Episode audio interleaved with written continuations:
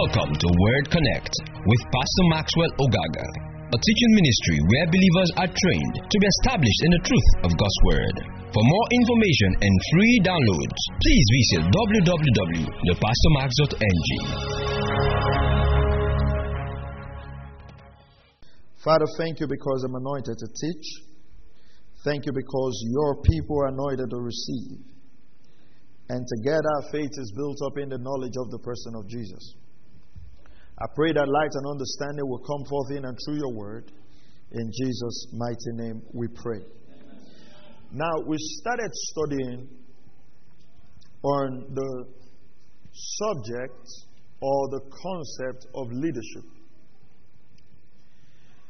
Now, I really want us to not to take this as one of those leadership lessons that we learn, but I want us to allow this to renew our minds and change the way we also live our lives. It's important for us to understand that one of the words for, or rather, the primary word for repentance is the word metanoia. I've, I've talked about it a lot in our church, and it means to change your mind or change the way you think. To change your mind or change the way you think. Now, it's important that when we talk about the subject of leadership, that you renew your mind and think kingdom perspective towards leadership. Now, when we started last week, we dealt with a, a couple of things. First of all, we dealt with how the Pharisees saw leadership. So let's continue from there today. Luke chapter 20 and verse 46 to 47. Luke 26, sorry, Luke chapter 20 and verse 46 to 47. Uh, it says, Beware of the scribes. Now, the scribes originally were to be teachers of the word. All right? And he says, who like to walk around in long robes and love respectful greetings in the marketplace and chief seats in the synagogues and places of honor at the banquets. Now, when you look at this verse of scripture very carefully, you would realize that everything we call greatness is what is described in this verse. This is what people aspire to. One of the things we must understand about Christianity, and I think it's something we need to lay emphasis on over and over again, is the fact that Christianity is not the fact that we go to church or we're members of a church. If it doesn't change the way we think about certain things, then our salvation is questionable. Are, are you following this? Come on, are you here? You, when you embrace the life of God and the principles of the kingdom, certain things has to change. And, and, and, one of the things that have to change when you embrace the Word of God and the life of God is your concept of greatness and your concept of who a leader is. It has to change. If it doesn't change, it means that the values of the kingdom has not infused your life so strongly. Praise God. Now, verse 47 says, But they devour widows' houses. So, the end product of their leadership is that uh, widows are ripped off and for appearance sake offer long prayers. So these kind of leaders, they do things just for the public show. And, and you know, we've seen that a lot, and we've even seen Christians uh, go ahead to commend that. And, and you see people, uh, I mean, and when I say this, I'm not referring to anybody in particular, but it, if it affects you, I mean, it's the Word of God. You see people in particular, they would see. Uh, uh, a woman roasting corn by the side or selling something by the side, then what do happen? They go give the woman money. And you know, people will be praising that. Oh, good works. Oh, good. That's how everybody should be. Now, my question is why, why go with a camera to do that? What's the motive? Come on. Hello, church. Are we, are we together? I know some of us have commented on those pages. These ones are better than those pastors who steal money. No problem. But why do you carry a camera? Now, I, am going to um, Finima, right? And I know a woman sells corn. This is an example. I don't know if there's any woman there. But I know a woman sells corn by the roundabout, right? Then I want to give her money. Then I say, hey, Harry, follow me. Carry the camera. Then I go and I give her money and I record it. I go on, on, online and I post it. The action is good. And then you hear very good things that are subtle, devil inspired wisdom. We are doing this so that we can inspire more people to do good. Well done. And listen, and if we are not careful, we will go against the very words of Jesus that tells us that we should do good in secret. We would, you see, the culture of the world, poison will never come. Do you think if you went to the store to buy uh, food and they wrote one this thing, poison, it kills you quickly, except you are suicidal, right? And it's, it, uh, you think you just go there and say, "Give me two, I want to die double death," except you are suicidal. Nobody eats poison when it's marked poison. Are you following this? And some of you know that you, when you want to kill the rats in your home, what do you do? You buy Indoseed capsule, but you don't just spray, spray the capsule on the floor. What do you do? Tell me what you do. I know you've killed some rats. Don't worry. Human rights is not listening to us. What do you do? Eh? You put it in the meat. That's how wise you are. You know that if you throw the Indoseed capsule that day, the rat will, would live another day. So the devil will never come and say, Hey, church, we want to make you go against the word of Jesus. He will never do that. All he will say is, All those things you people are doing secretly, show the world. Let the world also know that the church is good. And then you would have pastors go and be serving people food, and their cameraman is there. And say, Oh, that pastor is very humble.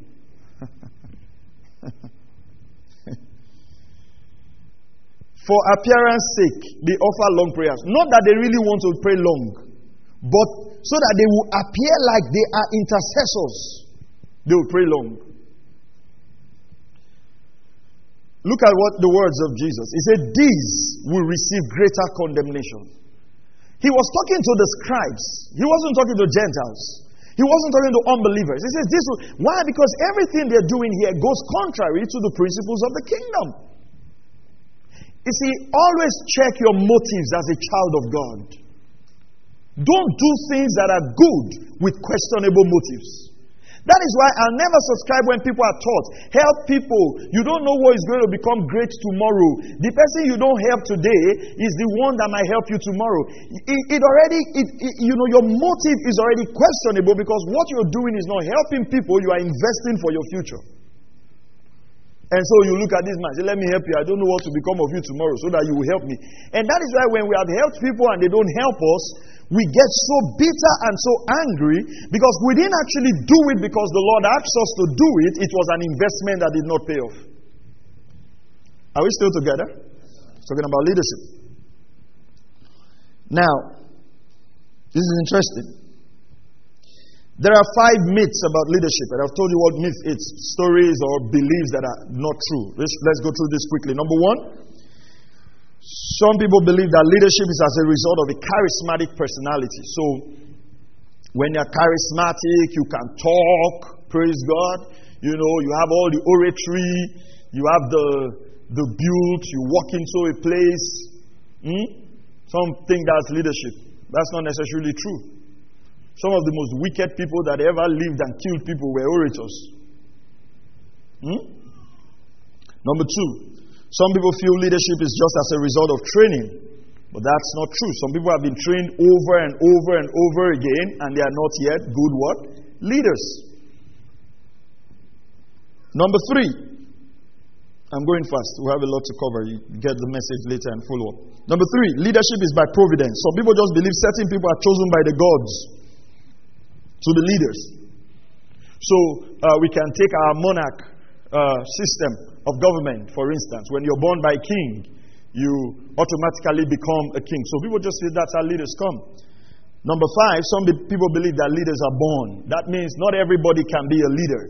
Certain leaders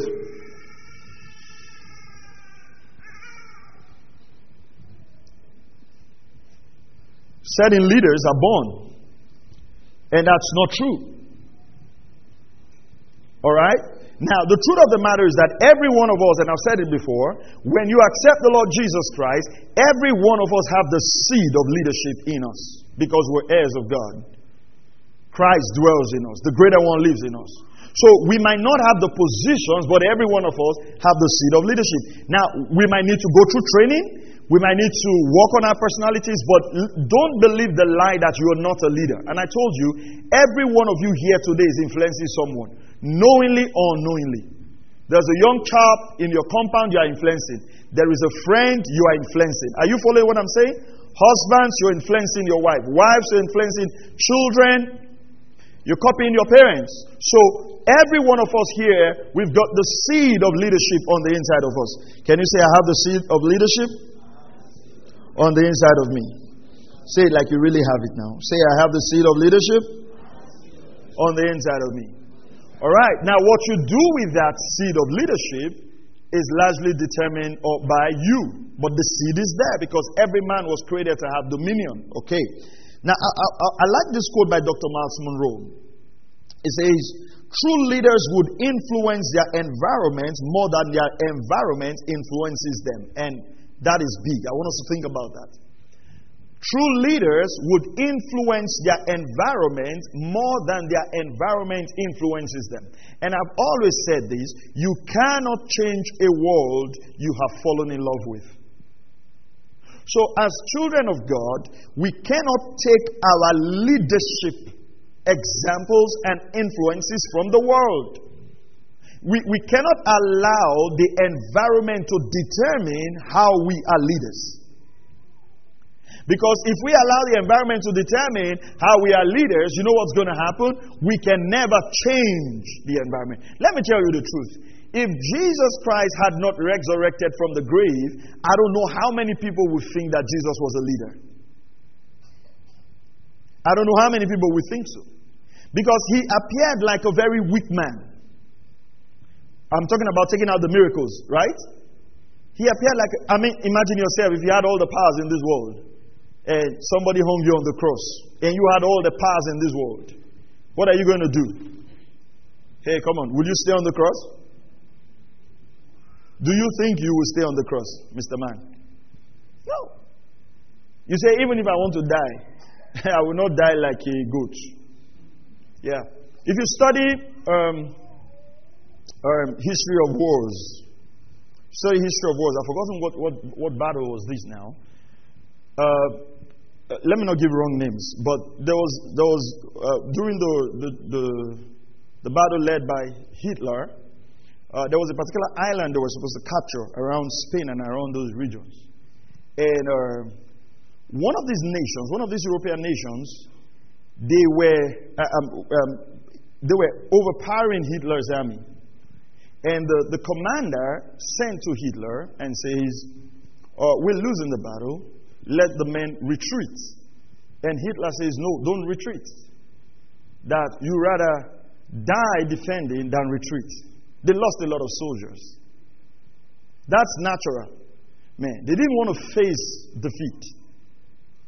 So they rather died and they lost a lot of soldiers. So if you were as powerful as Jesus, I'm not sure you will agree to die on the cross. So when we study the kingdom pattern of leadership, it might look like weakness to us. And that is where our human nature does not want to comprehend it. You know, many people, you know, sometimes when we look at our leadership, uh, as we experienced a couple of nights ago, you would realize that people say, oh, but this person has been in power before. What else does he want? Everybody comes with the guise that we want to serve people. But the truth of the matter is that it's not about service, it's about those things we've mentioned. And unconsciously, even in our little sphere, we are allowing these things to govern us. Is it really about service? Or about the position? There were unlikely people that God used as incredible leaders in the scripture that will not come out as leaders. Number one is Nehemiah. Who was Nehemiah? He was a cupbearer to the king. Just a cupbearer. Just, just serving the king. And the seed of leadership was in him. In fact, he's so powerful that he completed building the Jerusalem wall in 52 days. He led slaves captives to go build the Jerusalem wall in 52 days. Now, let me tell you, if somebody had looked at Nehemiah and said, This man had the capacity to rebuild Jerusalem walls, are you sure you pick Nehemiah?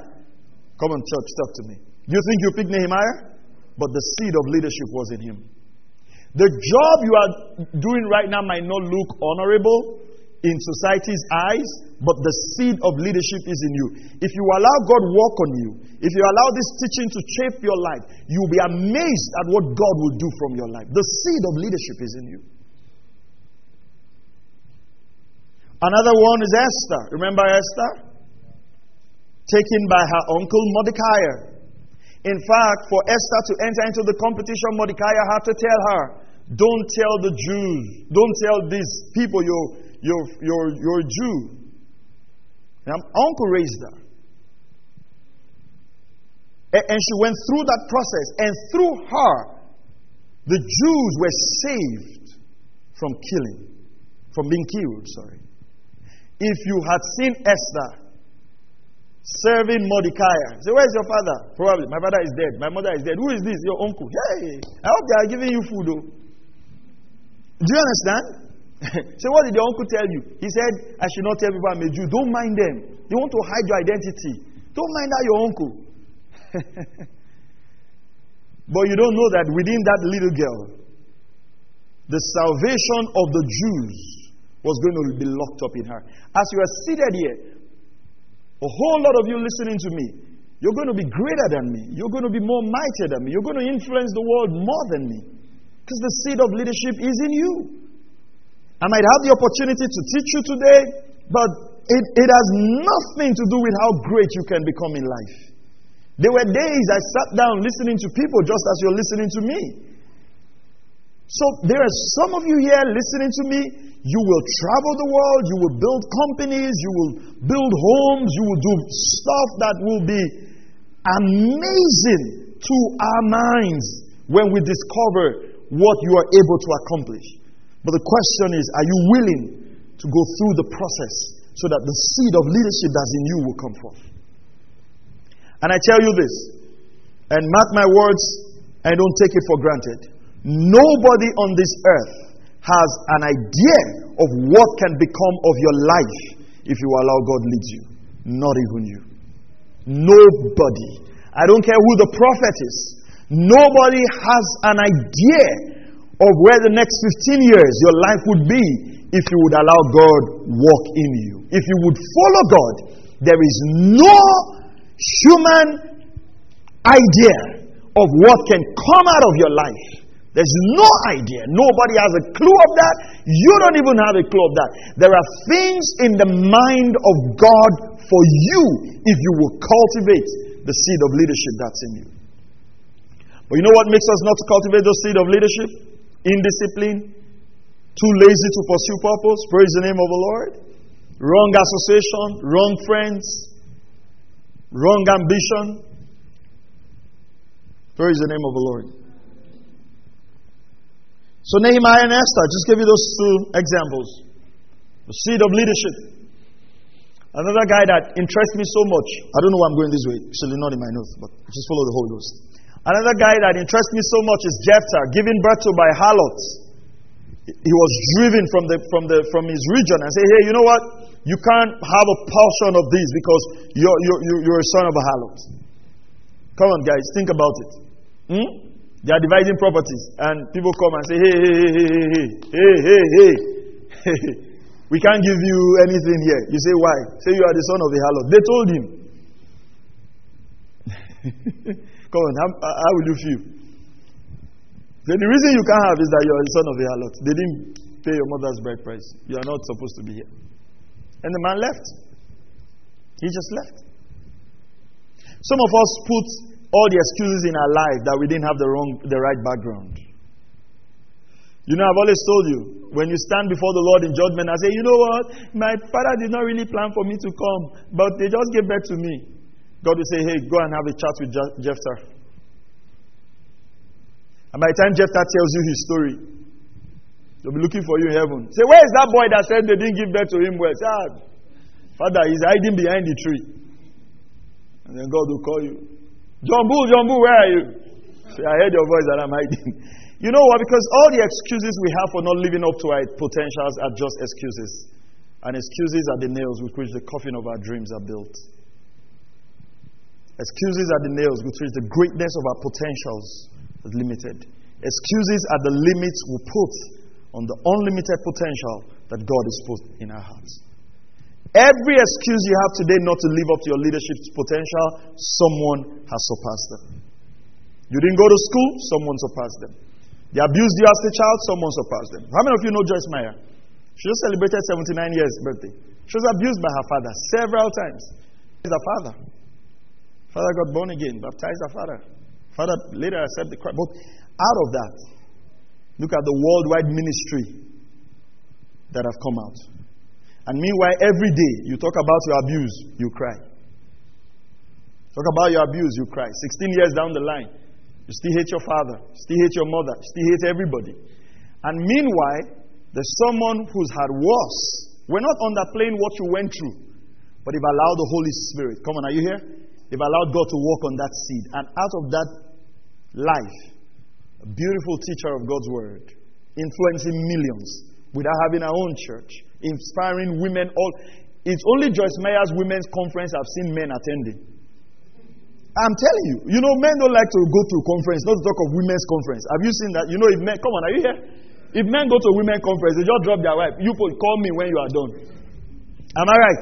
But you see in her women's conference, men sitting and taking notes. Come on, God can do incredible things out of your life. Say amen. amen. If we believe God, that's what I'm saying. You cannot tell how far God will take you if you allow that seed to be nurtured.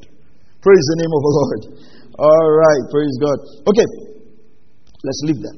Let's go to Matthew chapter 20, where the Lord just took me in a very different direction, but I think that will bless someone.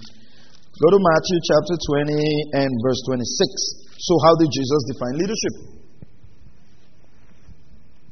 Matthew 20, verse 26. Can we read from verse 20 again, just to have a perspective to the scripture, and then we go on?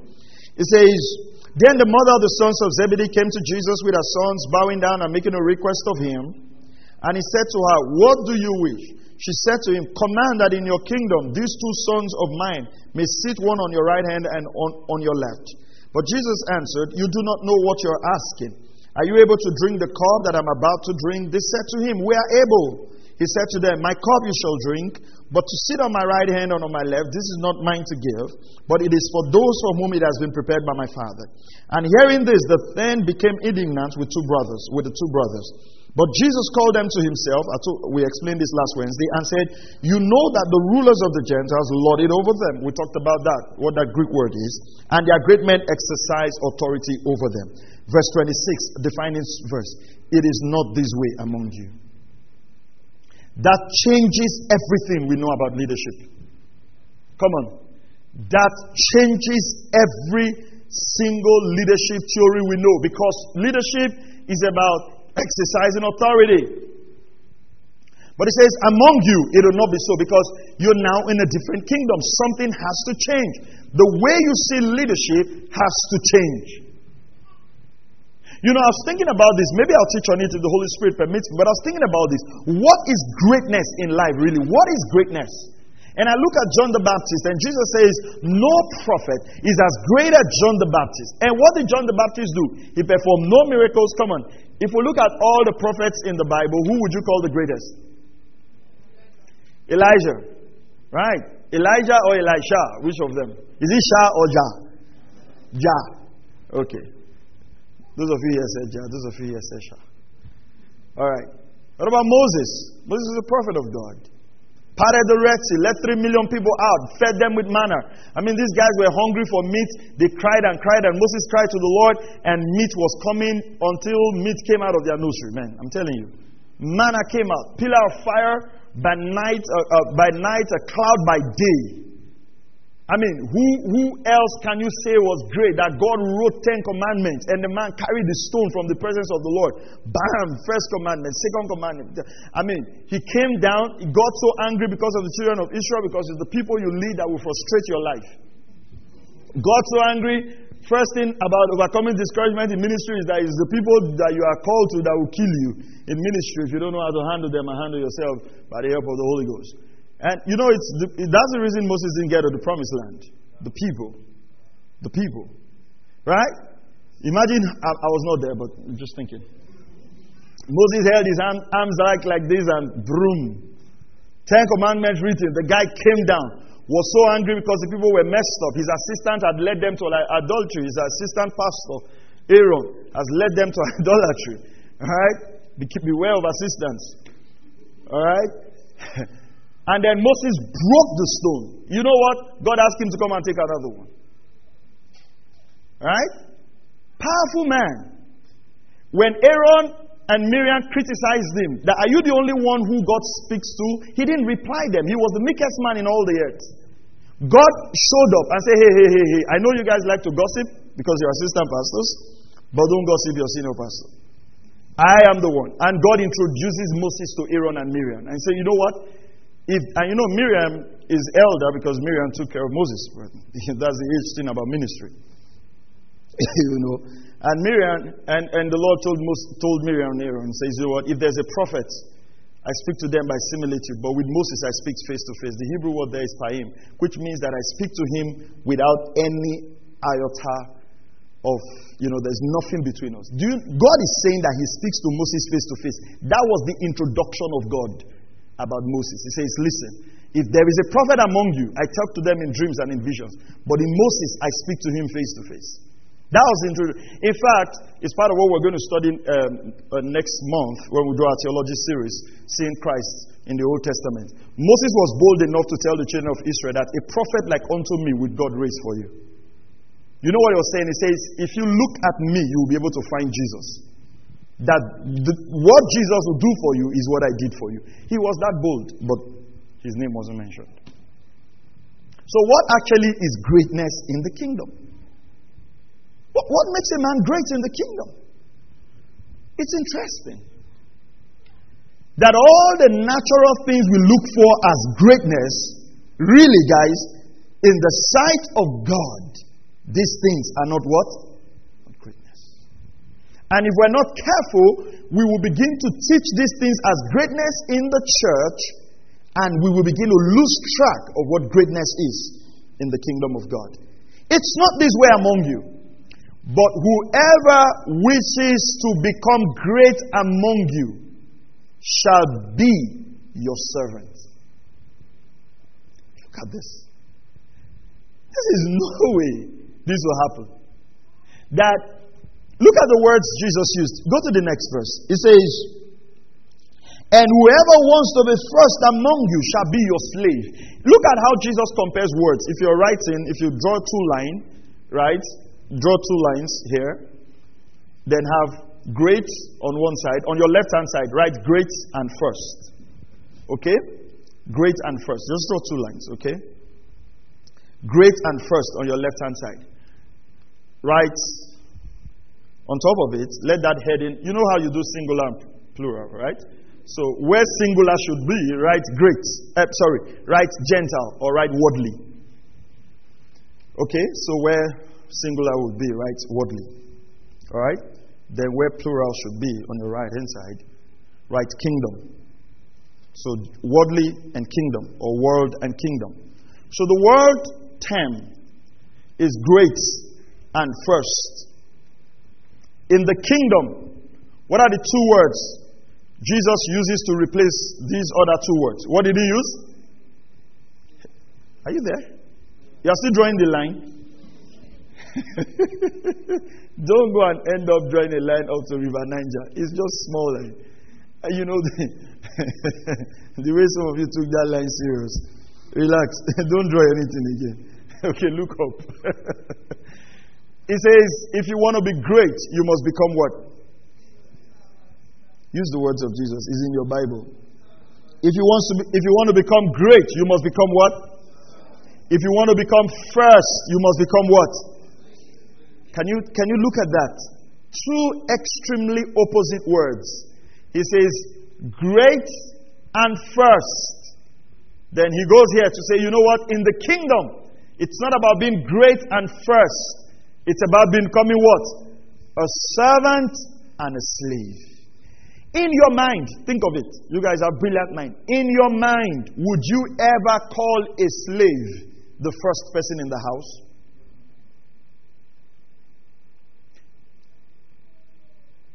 Let's say we are raising a prayer point here. And we, are raising prayer points. Four prayer points. Number one prayer point Lord, make me great. Number two, Lord, make me first. Number three, Lord, make me a servant. Number four, Lord, make me a slave. What are your first two prayer points? Great, great. Come and talk to me, church. What, what will you pray? Great and first. When they pray servants, will you pray that? No. When they pray slave, lie, lie. That's that's the pidgin English word for never in this life. Do you get that? Because our mind is associated with worldly definition of greatness. You see what the Bible says? But whoever wishes to become great among you shall be your servant. And listen to me. Jesus was not teaching a principle to become great. He was teaching what greatness is. So we're not saying we're not saying, okay, I want to become great. Ah, let me serve on my way to become great. Is it, no, no, no. Do you understand? That again, the motive is corrupted. Because your true desire is that you want to. No, he's saying, you know what? Greatness in the kingdom is defined as what? Servants. Servitude. To serve. Then he goes on to say, and whoever wishes to be first among you shall be what? Your slave. Two words are used here. Let's look at the two, two, two words. The two Greek words used, the word servant is the word diakonos. Diakonos. It means a minister, an attendant. An attendant. It, it's used uh, about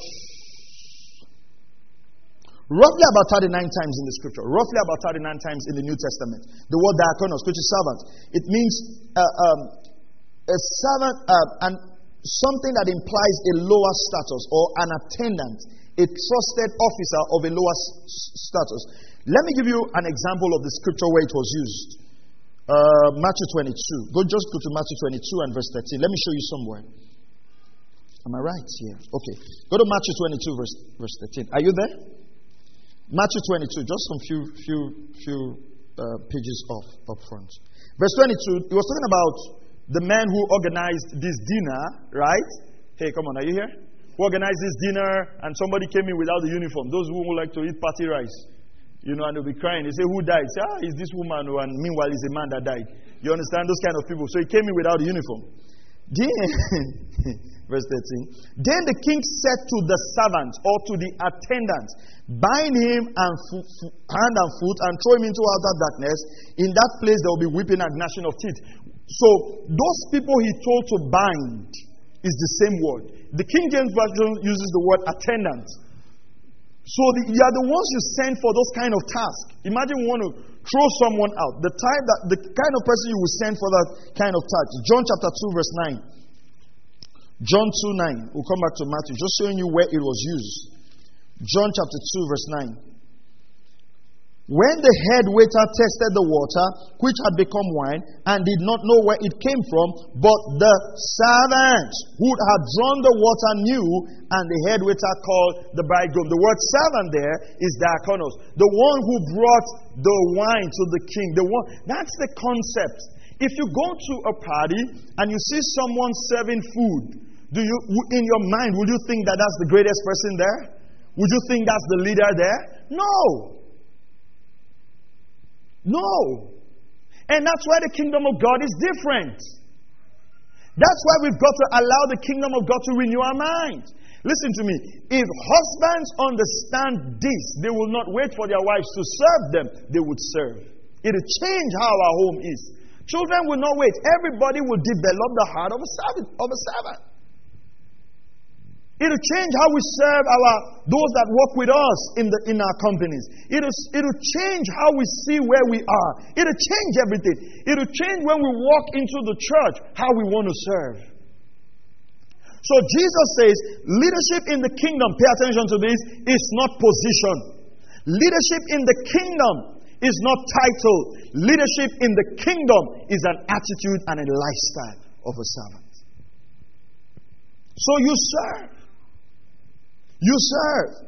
Then the next word he uses there, Matthew 20, go back there. Verse 27 Whoever wishes to be first among you shall be your slave. Slave, slave, slave. The word there is doulos. Doulos, D O U L O S. He used it 127 times in the New Testament. It means a voluntary or involuntary sense of subjection, of slave. Can you imagine Jesus saying, if you want to be first, you must become a slave? It, it, will, it does nothing to our mind. How many times do we just want to be served? How many times do they give us little positions and we are like, yeah, just dishing out instructions? That's why some things that we watch today we call humility is so sad. Right? Maybe, you know, I don't know how people do it, I'm sorry, but it's, I find it very interesting. They will now show a general overseer of the church. He's carrying cement. you know, the way some, some things can be so funny, it's so interesting. Right? Carry general, eh? he's throwing cement. Say, ah, that man is humble. Even when they were building the church, that's how Jew was carrying cement. Let me tell you the truth. Even as small as our church is, let's imagine that we're building something and you see me carry cement. Do you think, I don't know, let me assume, you, because you know, as a pastor, you carry, grace amongst us must be slaves. Before this teaching, not after this teaching. but do you think you would allow me go and be carrying cement, even as small as our church is? You wouldn't. Not to talk of the camera. Now, you see, our this camera that we carry everywhere. Be wary of it. This trying to show that we are humble, we are not. It is a subtle way of deceiving people. If a man is truly humble and is carrying that act, he will not even want it on record. That is the truth. Are you hearing what I'm saying? And you know, we do that nowadays. Subtle way. Hmm? Your husband is helping you to cook in the kitchen. Hmm? You now do life. Wow. Hobby like no other. Sweetie. This is what a true man is. My husband helps me to go to the market. My husband cooks for. What is all this now? What is all this? Let me tell you the truth. Let me tell you. I'm here now as your pastor. If I enter kitchen and you do live streaming, eh, the end of the world has come. I won't cook again. I mean, because I don't know what you are going to video next. You see, some things are not. I know you want to show that the man loves you, but it's highly unnecessary. A Christian primarily is conservative. There is something the Spirit of Christ does to you that kills showmanship. I know you will not agree, but I'm the one preaching today. Do you understand? This thing of we want to show, mm-mm, mm-mm. there is something that when you receive the Spirit of Christ, there are many things you will not show. Trying to show that you are humble, you are already proud because you don't have to show it. It should be a life. Are you understanding? Listen, we're not teaching this as a principle to becoming great we are teaching slavery as greatness. Do, do, you get my point? So it's not like, you know, you go to your office tomorrow, you are sweeping, say, say become slave, become great, become slave. You know, after two months, you, you, you people are not, are not seeing me sweeping, the anger. You think I'm your mate? I'm supposed to be your boss because pastor say we should be slaves. Are you people mad in this place? do you understand? So you see, for you, it's a principle. We are not teaching principles of leadership. We are teaching that in the kingdom, slavery to us is greatness. So it's not that we are using it to become great. No, no, no, no, no, no, no, no, no. That for us is greatness. See how Jesus puts it when he talks about his own life. Just as the Son of Man did not come to be served. Now, this is interesting. I was thinking about this, and my theological mind was just going right. Is it really true that Jesus did not come to be served? But if we look at it, you would realize that the scripture says, we'll read it if we, if we have the time, we'll go to Philippians, that it was God that exalted his name. That at the name of Jesus, every knee must bow. He didn't give that name to himself. The God that he came to show in the world did that to his name. Uh, do you follow that? He didn't come to be served. But what did he come? But to serve and to give his life a ransom for many. What do slaves do? Slaves literally give their life. Huh?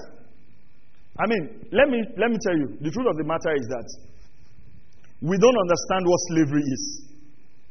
Right? Permit me to use this example, please. Permit me. Nannies and house helps. That's not what I'm talking about. A nanny is well taken care of. That, that does not go half of what a slave is. Some of you need to go and read what slavery is. Do you understand? A slave practically has no choice. A slave is not the one that, uh, this one is well dressed, will eat food, will go to school. No. If you had a slave, a slave will not be going to school. All his life is dedicated to doing what? service. Uh, do you understand what I'm saying? We're not using that concept today. That's that's a job. That's brilliant. That's not what. So when we talk about the service, don't just have that is that is highly exalted to the concept Jesus was teaching. It's actually to the point where you're you're laying your life down for people.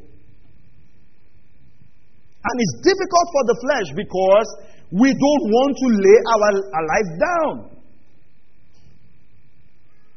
That's why discipleship, first of all, is to die to yourself. Is to die to yourself. Praise the name of the Lord. Let's look at this. Can we look at the. Uh, okay, let's look at that Philippians I was talking about. Let's see. We have, we have some time. Are you, are, you, are you getting something from this? Say amen if you are. Okay. Uh, let me see this now. All right, can we read that? Philippians chapter 2, go to verse 3. Let, let's read some things here. So we understand that this is our life. It's our life to serve. Do nothing from selfish or empty conceit, but with humility of mind, regard one another as more important than yourself. Did you see that? Hey, come on, church. Did you see that? But what do we what what what bombards our media all our quotable quote today self. Am I right? Love yourself. Take care of yourself. Have time for yourself. Is good. You know, when, when people interpret scripture, sometimes I laugh. You know, people say, Love your neighbor as you love yourself. That's what Jesus said. They now say, you, you cannot love your neighbor if you don't really love yourself. Now, understand where they are going now. They now forget about love the neighbor and they now teach you how to love yourself. Let me tell you, let me tell you, you already overlove yourself. The, the Adamic man, the man that is unregenerated, the man that Satan sits in his heart, by nature loves himself. To love your neighbor as you love yourself is the work of scriptures, not to even teach you how to love yourself more.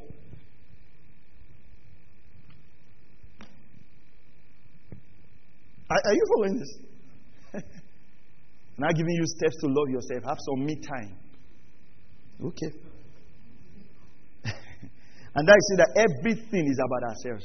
If people don't like me the way I am, I don't care. Jesus loves me. Okay. Jesus loves you. We know Jesus loves you. I just like me. I just do me. I do me. Okay, no problem. Do you realize that you are pulling away from scriptures? And what you will just build is you will just build people around you who are also focused on themselves, and all of you is about yourself. So you will be a Christian, but a very carnal one. Because you can be a carnal Christian, saved in your spirit. But all your life is about you. Everything, if it does not profit you, mm, no way. You know, I was talking about this whole thing of coming to church. To be honest, there's no time where it's convenient for people to come to church. There's no, there's no convenient time. Some people are just coming straight from work. You can see some people with their work clothes. Some people are tired. Huh? So everything we have to do, there's a level of sacrifice. And people will rather sacrifice for themselves than sacrifice for others. There is no sacrifice people will not make to have a great time. Say, oh, we are going to the beach. They say, ah, how much? Say it's two fives. Oh, ah, we have to go to the beach. Now the person manages to contribute two five. Huh? Go and buy beach clothes. Some will even even where there is no more sun. Will they say, ah, we are having beach uh, beach hats. Now carry a big hat that we are not even seeing the face. Oh, do you have big sunglasses? Say no. Ah, you have to have sunglasses. And they go, they have me time. Okay. Oh, in church we need to do one five for boss. Ah, but I don't have. Who. Now you see the issue. It's not that they don't. It's not that when they were going to the beach they had, but the love of self released creative ideas for them to have that resources. Um, and as you're looking at me, I know there's nothing you really want to do for yourself that you have not done. Some of you have made hairs. Hmm? Made hair. Look at the mirror. What, what nonsense did this guy make? Is this the picture I showed you? Say no. How much is the hair? Six five. And tomorrow is Sunday. You are not the one preaching. I'm the one preaching. I'm the one preaching. I cannot take this hair to church. What, what nonsense? I, I cannot take this hair to church. In fact, I'm not coming to your saloon again. It's okay. Say, no, no, no, no, it's not okay. They'll go and lose it. And make another hair. Another six five. And then when they see that, they warn you. I'm just coming from one saloon now. And the lady made a mistake. Don't try it. Yes, ma'am. They make. How much? Six five plus six five. Math students. Thirteen thousand. And then you come to church.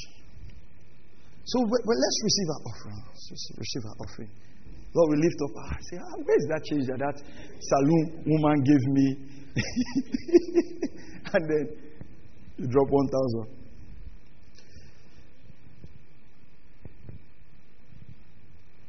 Was that 1,000 for the love of the kingdom?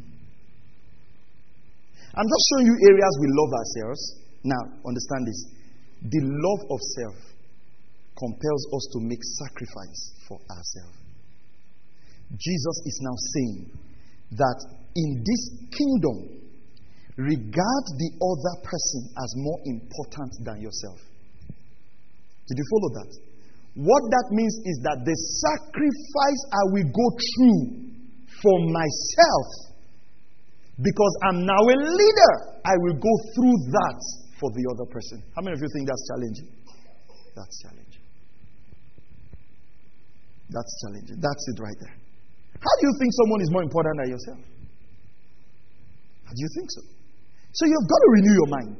Because the world will never tell you someone is more important. The world will rather tell you that you are what? You are the most important. And if that person does not see you as that, they can do. But imagine if all of us seated here in church today considered the other person more important than us and we go our way to serve them. What do you think is going to happen? Transform community. How do we even know? It's as simple as when the boss comes tonight.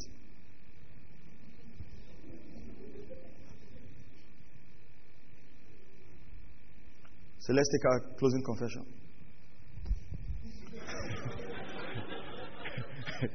Forever ever, amen. We say amen here. I'm walking to my office, you're already in the front seat. I'm, this is not anybody in particular. You're already in the front seat.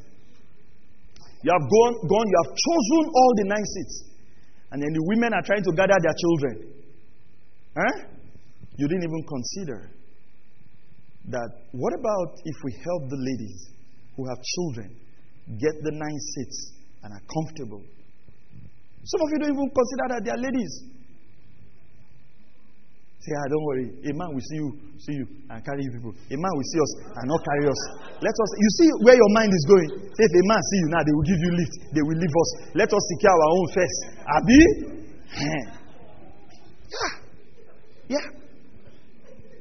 So when we say leadership is service, we're not saying when you get to heaven. No. Daily, you start considering other people. You see, it'll shape the way you live your life. You will see everyone created in the image of God, and you want to lay your life down for them as Christ laid their life down. I'll say this the Lord is taking me in a lot of prophetic directions, but we'll follow this. During the COVID, hmm, it has passed, so during the COVID, just I'm just putting this by the side. During the COVID, how many people called and find out, hey, Pastor, how you how you how you surviving? How many people made that call? Hmm? But do you know that when the COVID started, I practically called every member of this church, 200 names on the phone. I did that twice for the two years. Every single person, I made that call. Do you know why God blesses pastors? I'll tell you very simple. A pastoral life is lived considering more people, others as important. When I go to bed, think about you. When I get up in the morning, thinking of church members. Are you following what I'm saying? Hello? I know that one will touch you small. But I'm just showing you that it's not so much about the positions, it's in the everyday life we find a place of doing what? Considering people more important than ourselves. We are now beginning to take up the lifestyle of what? Of kingdom leadership. Don't see it from your regular leadership training. Don't see it from, you know, we're positioning you to take over the marketplace. Leave all those high sounding languages away. I'm talking about becoming the leader that represents kingdom values in your daily life.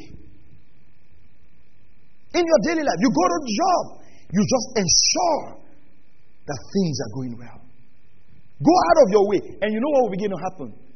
Let's, let's read on. It says, verse 4 Do not merely look out for your own personal interests, but also for the interest of others. Don't just be so concerned about your interest. Don't look out for your personal interest. We all have personal interest. Like I said, we all have to love ourselves. But there is a greater demand because every, listen, everybody who is not born again, do they love themselves? Hey, come on, church. Do they love themselves? Everybody who is not born again, do they have personal interests? Do they look out for their personal interests? What is now the difference between you and the man who is not born again? Yeah? This is the difference. You also look out for the interest of others. In the spirit of Christ, not because you want to do it because you want a position, not because you want to do it so they can get something back to you. Do you understand that? It's because you really know that this is now greatness in the kingdom. Look at this. Have this attitude in yourself, which was also in Christ Jesus. Pay attention to this, this is key. So for us, this is an attitude, it's a lifestyle. It is not a principle, please. It is not a step. It is rather our lifestyle. Now look at this. Who, although he existed in the form of God, did not regard equality with God a thing to be grasped he didn't think being equal with God was something he should hold on to. He, he didn't think so. If Jesus thought so, all the times he lived on the earth, brother, I tell you, nobody would have gotten close to him. Imagine when that woman with the issue of blood touched him. Say, Who touched me? Say, what is wrong with you? You're touching God anyhow. I remember one of my friends was a pastor. Interestingly, one day we're walking, so I, I held him. He just drew my hand. I said, My friend, remove, remove, remove your hand. I'm not your member. Imagine, Jesus had 12 disciples. He's equal with God. do you think they would have been able to travel with him? I'm thinking there are times he would have just shown power just to tell them that, see, I just want to remind you guys that I'm God. Thunder. just to, in case you, are getting, you guys are getting too familiar. Hmm? But he, he, didn't think of it. And I'll show you this. Maybe um, on Wednesday, talk about Understanding who you are in Christ. That's what will make you to be able to serve others. Where nothing externally changes that identity. You know that regardless of what you do, you are in Christ. You are complete in Him. He is the source of your identity. Not your job, not your title, nothing, but you are in Christ. Changes how you see everything in this world. Not what you drive, not what you wear, not what you spray. Those things are beautiful. But it changes nothing. Look at this. He thought it not, it, he did not regard equality with God a thing to be grasped. But what happened? But emptied himself, taking the form of a bond servant. The word bond servant, I, I, I, don't know if I've taught it here, is actually a bit higher than a servant because a bond servant is a servant who ought to be free but chooses to serve willingly. And, and being made in the likeness of man being found in the appearance as a man, he humbled himself by becoming obedient to the point of death, even death on the cross. So listen to me, saints of God. Death on the cross for us was Jesus humbling himself. How can a God die on a cross?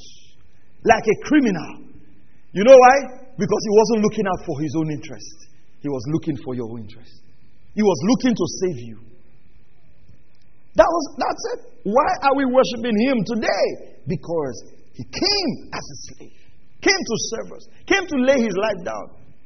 Being found in the appearance, he humbled himself by becoming obedient to the point of death, even dead on a cross.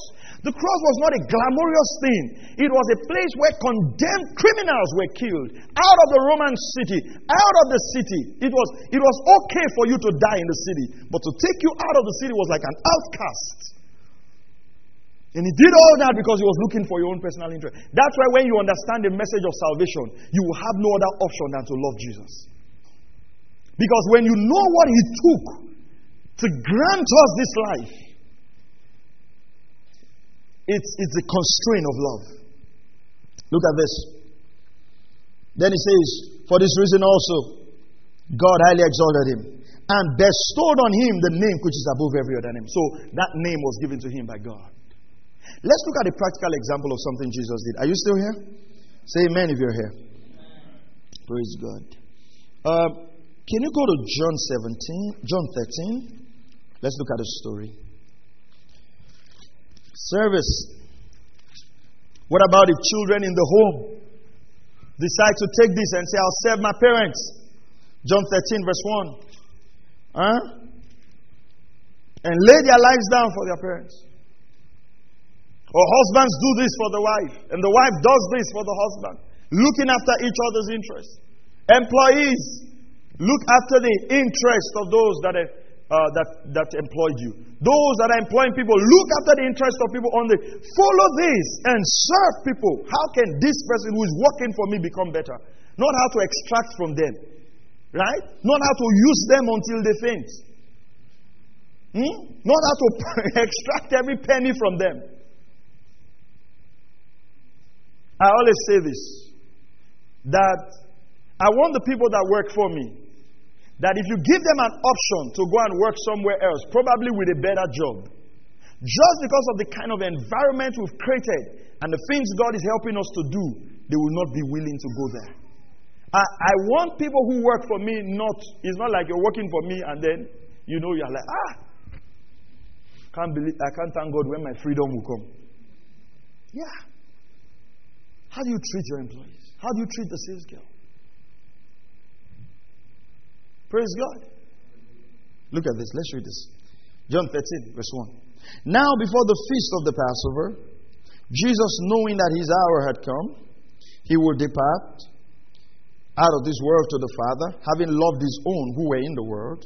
He loved them to the end. He loved them to the end. That's a very powerful phrase. Sometimes we don't love people to the end. We only love them to where they are good. Hmm? Say, This my love. Your rope is shortening. After I say, Love has finished. but he loved them to the end. And I'll tell you this loving the disciples of Jesus was not easy. Because when he was on the cross, they all ran away. You know, when Jesus was on the cross, no disciple was with him? No one. Except John, his brother, his mother. His mother, his brother were there. All the rest, I don't even know where they went. Peter that was following, Peter, ah. Peter was following, warning, warm, warming himself. And a lady, lady, and ask questions. See, the way you are talking is like you were, you were following Jesus. Ah, no, no, no, no, no. I, I don't know him. ah, Peter, you don't know Jesus. If anybody would deny Jesus, not Peter, who asked all the question? Who's if you know who said, "We have left everything to follow you. What will you get?" You know, if you were a leader, what will you say? The man say, "I'm carrying the cross," and Peter just say, "I don't know him." Say, "Soldier, please, please, soldier, Joe. Oh, Peter." Peter, I will implicate you. I know you. You know, they asked him again. Say no. He asked Peter. I mean, do you know the pain? The cross is on you. You're going to die for this man. This man is denying you. The one that just took out sword. And now, Peter, Peter, Garden of Gethsemane. Yeah, you cut somebody's ear now. Peter said, Yeah, I don't know you. And this is the person that heaven is depending on to preach on the day of Pentecost. You know, when Jesus went to the cross, it was almost like he failed on his mission. And this was, this was Peter. He was to preach. 50, like 55 days later, the day of Pentecost was to come. And who was to take the lead message that day? Peter. This is the one Christ said, on the revelation of Christ, I'll build my church. Deny, flat denier. Was like I know him, but no, we're not very close. Mm-mm. Never. Jesus looked at him. Then he the one who had the money back sold him. So he loved them to the end. Because what I'm teaching you now is not, is not going to be, is not a, is, it's, you know, it looks interesting, but in practice, it's not interesting. You will give yourself to people that will betray you. You will put other people's interests that would accuse you of all kinds of things. People will dishonor. Do you understand? It's, it's when those things start happening that we start rewriting the laws of leadership. We now rewrite it to suit our flesh. Because when those things come, it looks like, ah, I thought if I put your interest, you'll be loyal to me forever. No, sir. No, sir. No, sir. You might love people who never re- reciprocate the love. That's why the kingdom is different. Let's go through this quickly. During the supper, the devil had already put into the heart of Judas Iscariot, the son of Simon, to betray him. Jesus, knowing that the Father had given all things into his hands and they had come from, forth from God and was going back to God, got up from the supper, laid aside his garments, and taking a towel, he girded himself. Then he poured water into the basin and began to wash the disciples' feet, to wipe them with towel with which he was girded. So he came to Simon Peter. He said, Lord, do you wash my feet? Jesus answered and said to him, What I do you do not realize now, but you will understand hereafter. Peter said to him, Never shall you wash my feet. Never. Jesus said, If I do not wash of you, you have no part with me. Simon Peter they say, Lord, then wash not only my feet, but also my hands and my head. Peter. Peter is an interesting character. He says, Don't, don't wash my feet. Jesus says, If I don't wash your feet, they are not part of me. Say, Sir, my head, my shoulder, my knee, my toe, wash everything. You know, he was so, you know, Peter was just, just talk, whatever comes to the mind. And you know, when you have Peter people around you, you have to be patient with them because you tell them this bone, they go, it's one extreme to the other. From don't wash my feet, say everywhere, sir. Everywhere, I'm lawyer. wash my head. Jesus said, my friend, get out. Your feet is okay. Jesus didn't say get out, but. Jesus said, He who has baited, verse 10, he who has baited needs only to wash his feet, but is completely clean, and you are clean. but not all of you. So Jesus is, we are talking about baiting. That's what we're talking about. But this is the point. This is the point. The Jewish um, geography, Israel, was so dirty. So when you walked, and I've explained this to you before, when you walked, your feet gathered dust and they were big on cleaning before they eat. So when everybody got into the house, the lowest servant in the house will take a basin and wash every visitor's feet. This is what happened. They all went to eat to, to, to, to have the Last Supper. And guess what? I'm thinking. Everybody was now thinking, who go wash? Peter said in his mind, when Jesus said, Who am I? I was the only one that gave the correct answer. So I can't wash. And I, I'm, in my mind, I'm thinking, Matthew was saying, Listen, guys, I was a tax collector before I came to join this ministry. If not that Jesus is just carrying us everywhere, repent for the kingdom of heaven is at hand. I had my own office. I had people coming to pay taxes. and Judas Iscariot is saying, All I'm seeing here is market and money. I'm going to be richer than all of you guys. I'm just thinking, everybody's thinking, who will do this dirty job? And here, Jesus, creator of the universe, third person of the Trinity, takes his garment aside, ties a towel, takes a basin, kneels down, picks everybody's feet, and start washing their dirty feet. You know, we've done, we've done, we've turned this to feet washing service for breakthrough and completely missed out what Jesus was teaching us. Imagine today we come to church and I take a basin as a pastor of the church. Not if I've taught you wrongly, that is a way to get miracles. Right? It rained and all of your feet got stuck with mud. And instead of allowing your muddy feet to get into the rug, myself and my wife, we kneel there with a basin in our hands and wash every one of your feet. Not with the camera on us that you go and post later. See our humble man of God. But, saints of God, let's not rush over this point. Think of it. If you were Jesus, would you ever do that?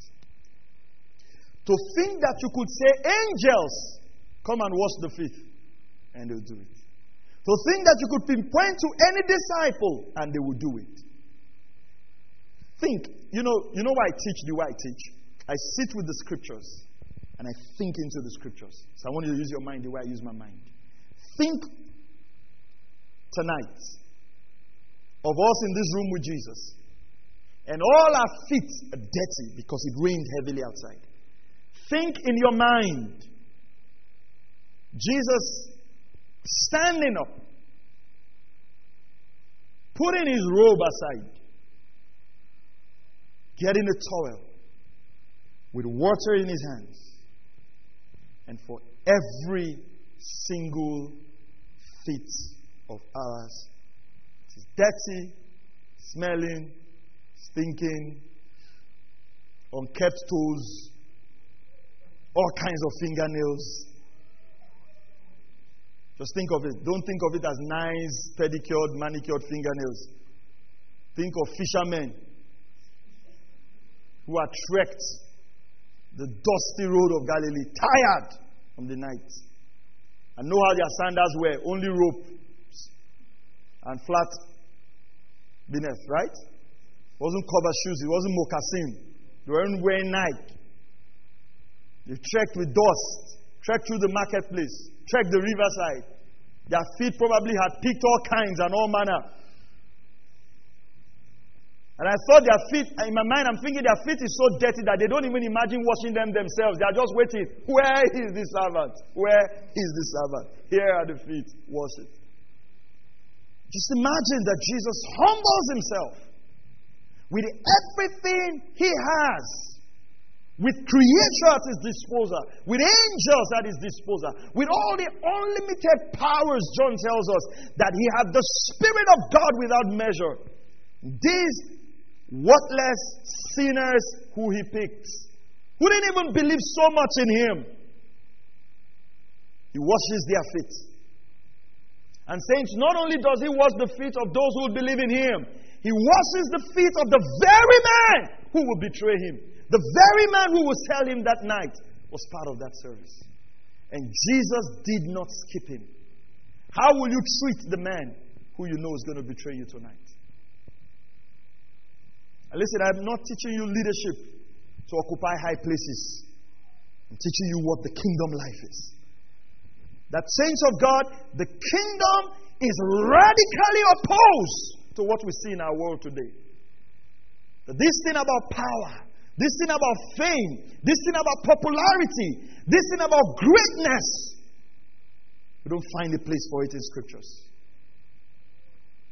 And imagine Jesus takes the toll.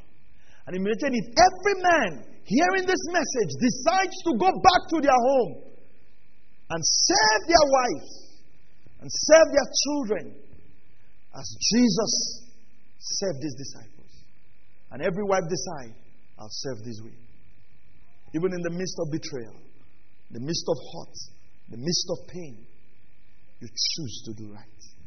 It'll change our world. It'll change our world. And you know what? He wasn't doing it because they could do something for him. Here was the man who was going to do everything for them. And I can show you in the Old Testament parallel in the life of Abraham. Scripture says Abraham was seated outside under the oak tree. And he saw three men coming. He didn't even know they were the angel of the Lord. And what did Abraham do? Come on, saints. What did Abraham do? Scripture says he ran. He ran. Don't forget, Abraham had a wife, Sarah. And Abraham had 318 servants in his house. He didn't send any of them to cook the ram, to cook the goat. He took it by himself and prepared him, prepared it, and served the three men. He did not know that he was serving the Lord. That's why the scripture says that some of you entertain strangers, entertain angels without knowing. How we miss the opportunity to serve when we are full of ourselves. How we miss the opportunity to serve the Lord and to serve angels when it's about us. I don't like the way that guy talked to me. Who does he think he is? Is it because I am a Christian? Stupid man. Before I accepted the Lord, he should go to my street and ask of me. They used to call me Iron. Okay, now, Iron, hold on. Hold on, Iron, hold on. The Lord wants you not to be Iron any longer, He wants you to be a leader. Holding on to our old nature at the expense of the reality of the kingdom is what makes us not to live the very life of Christ. Because you know what? This book will rid us of ourselves. This book will make us look like fools on the earth. This book will make us look stupid in the eyes of men. But it's the foolishness of what the gospel teaches us that is the wisdom of God. And so when I teach leadership, I'm not teaching principles, skills, and attitude. I'm teaching the very life of Christ, who is the greatest leader. That, listen, if you want to become a leader in the kingdom, it's about laying down yourself. It's not about the high seats. And this is the wrong concept. Some people have gotten into ministry where you find a lot of young ministers getting into ministry. And all they are concerned about is people calling them daddy. And all they are concerned about is people buying before them. All they are concerned about is not about serving the people, it's about devouring the widows. How much money they can make off God's people. And even the very things that are in the scripture that are not, they teach it so that it's all about money. You pick up this, this powerful doctrine of humility and servitude and Christlikeness. And all you teach people is that when your feet is washed, anywhere you go, favor will come. And you find feet washing in church and all again is about money, about ourselves. How we wash our feet today and go out there and make you a manager. How we wash our feet today and go out there and become great. Because for us, we're still struggling with the concept of greatness of the American dream. If you would live by the principles of this book, I'll tell you, the world will consider you foolish. That is why when you read the book of Hebrews, the scripture says the world was not worthy of these men. Because their choices looked foolish. How will Moses walk away from the princely palace of Pharaoh and choose to suffer affliction with the children of Israel? Walked away from becoming the Pharaoh of Egypt, schooled in all the learnings of Egypt, and here he was going to lead, lead slaves who were stiff, stiff naked, who were rebellious, who had no education. says he chose because he saw what was invisible. And when you read Hebrews chapter 11, the end point is that this world was not worthy of these men. They walked as pilgrims on the earth. There was nothing in this world that they saw as valuable. Not money, not fame, not popularity, not riches. It was nothing compared to what they saw. That's why Paul will pray the Pauline prayers we taught last month. That the eyes of our understanding will be enlightened.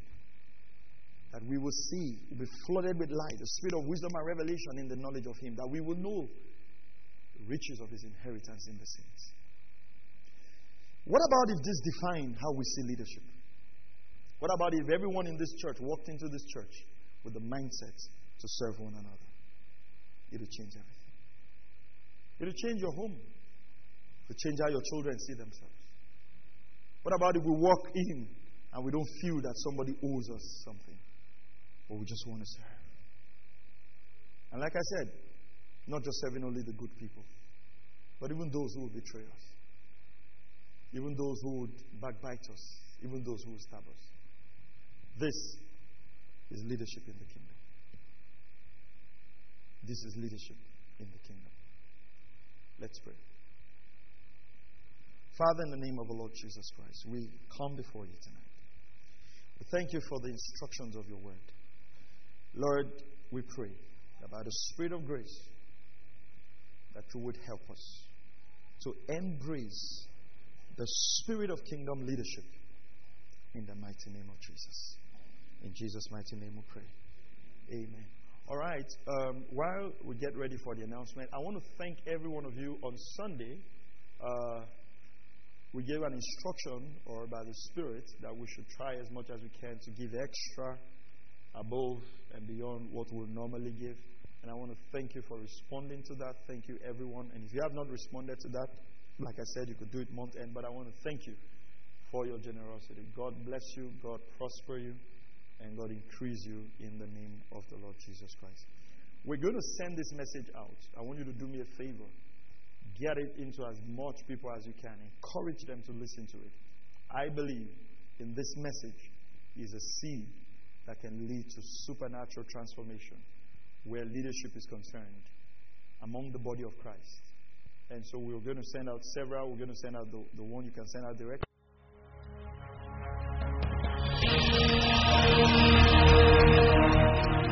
Thank you for listening to Word Connect with Pastor Maxwell Ogaga. We encourage you to share this message with your friends and loved ones. For more information and free downloads, please visit www.pastormax.ng. We would like to hear from you. Send us an email info at pastormax.ng or you can call 0805 888 7575. God bless you.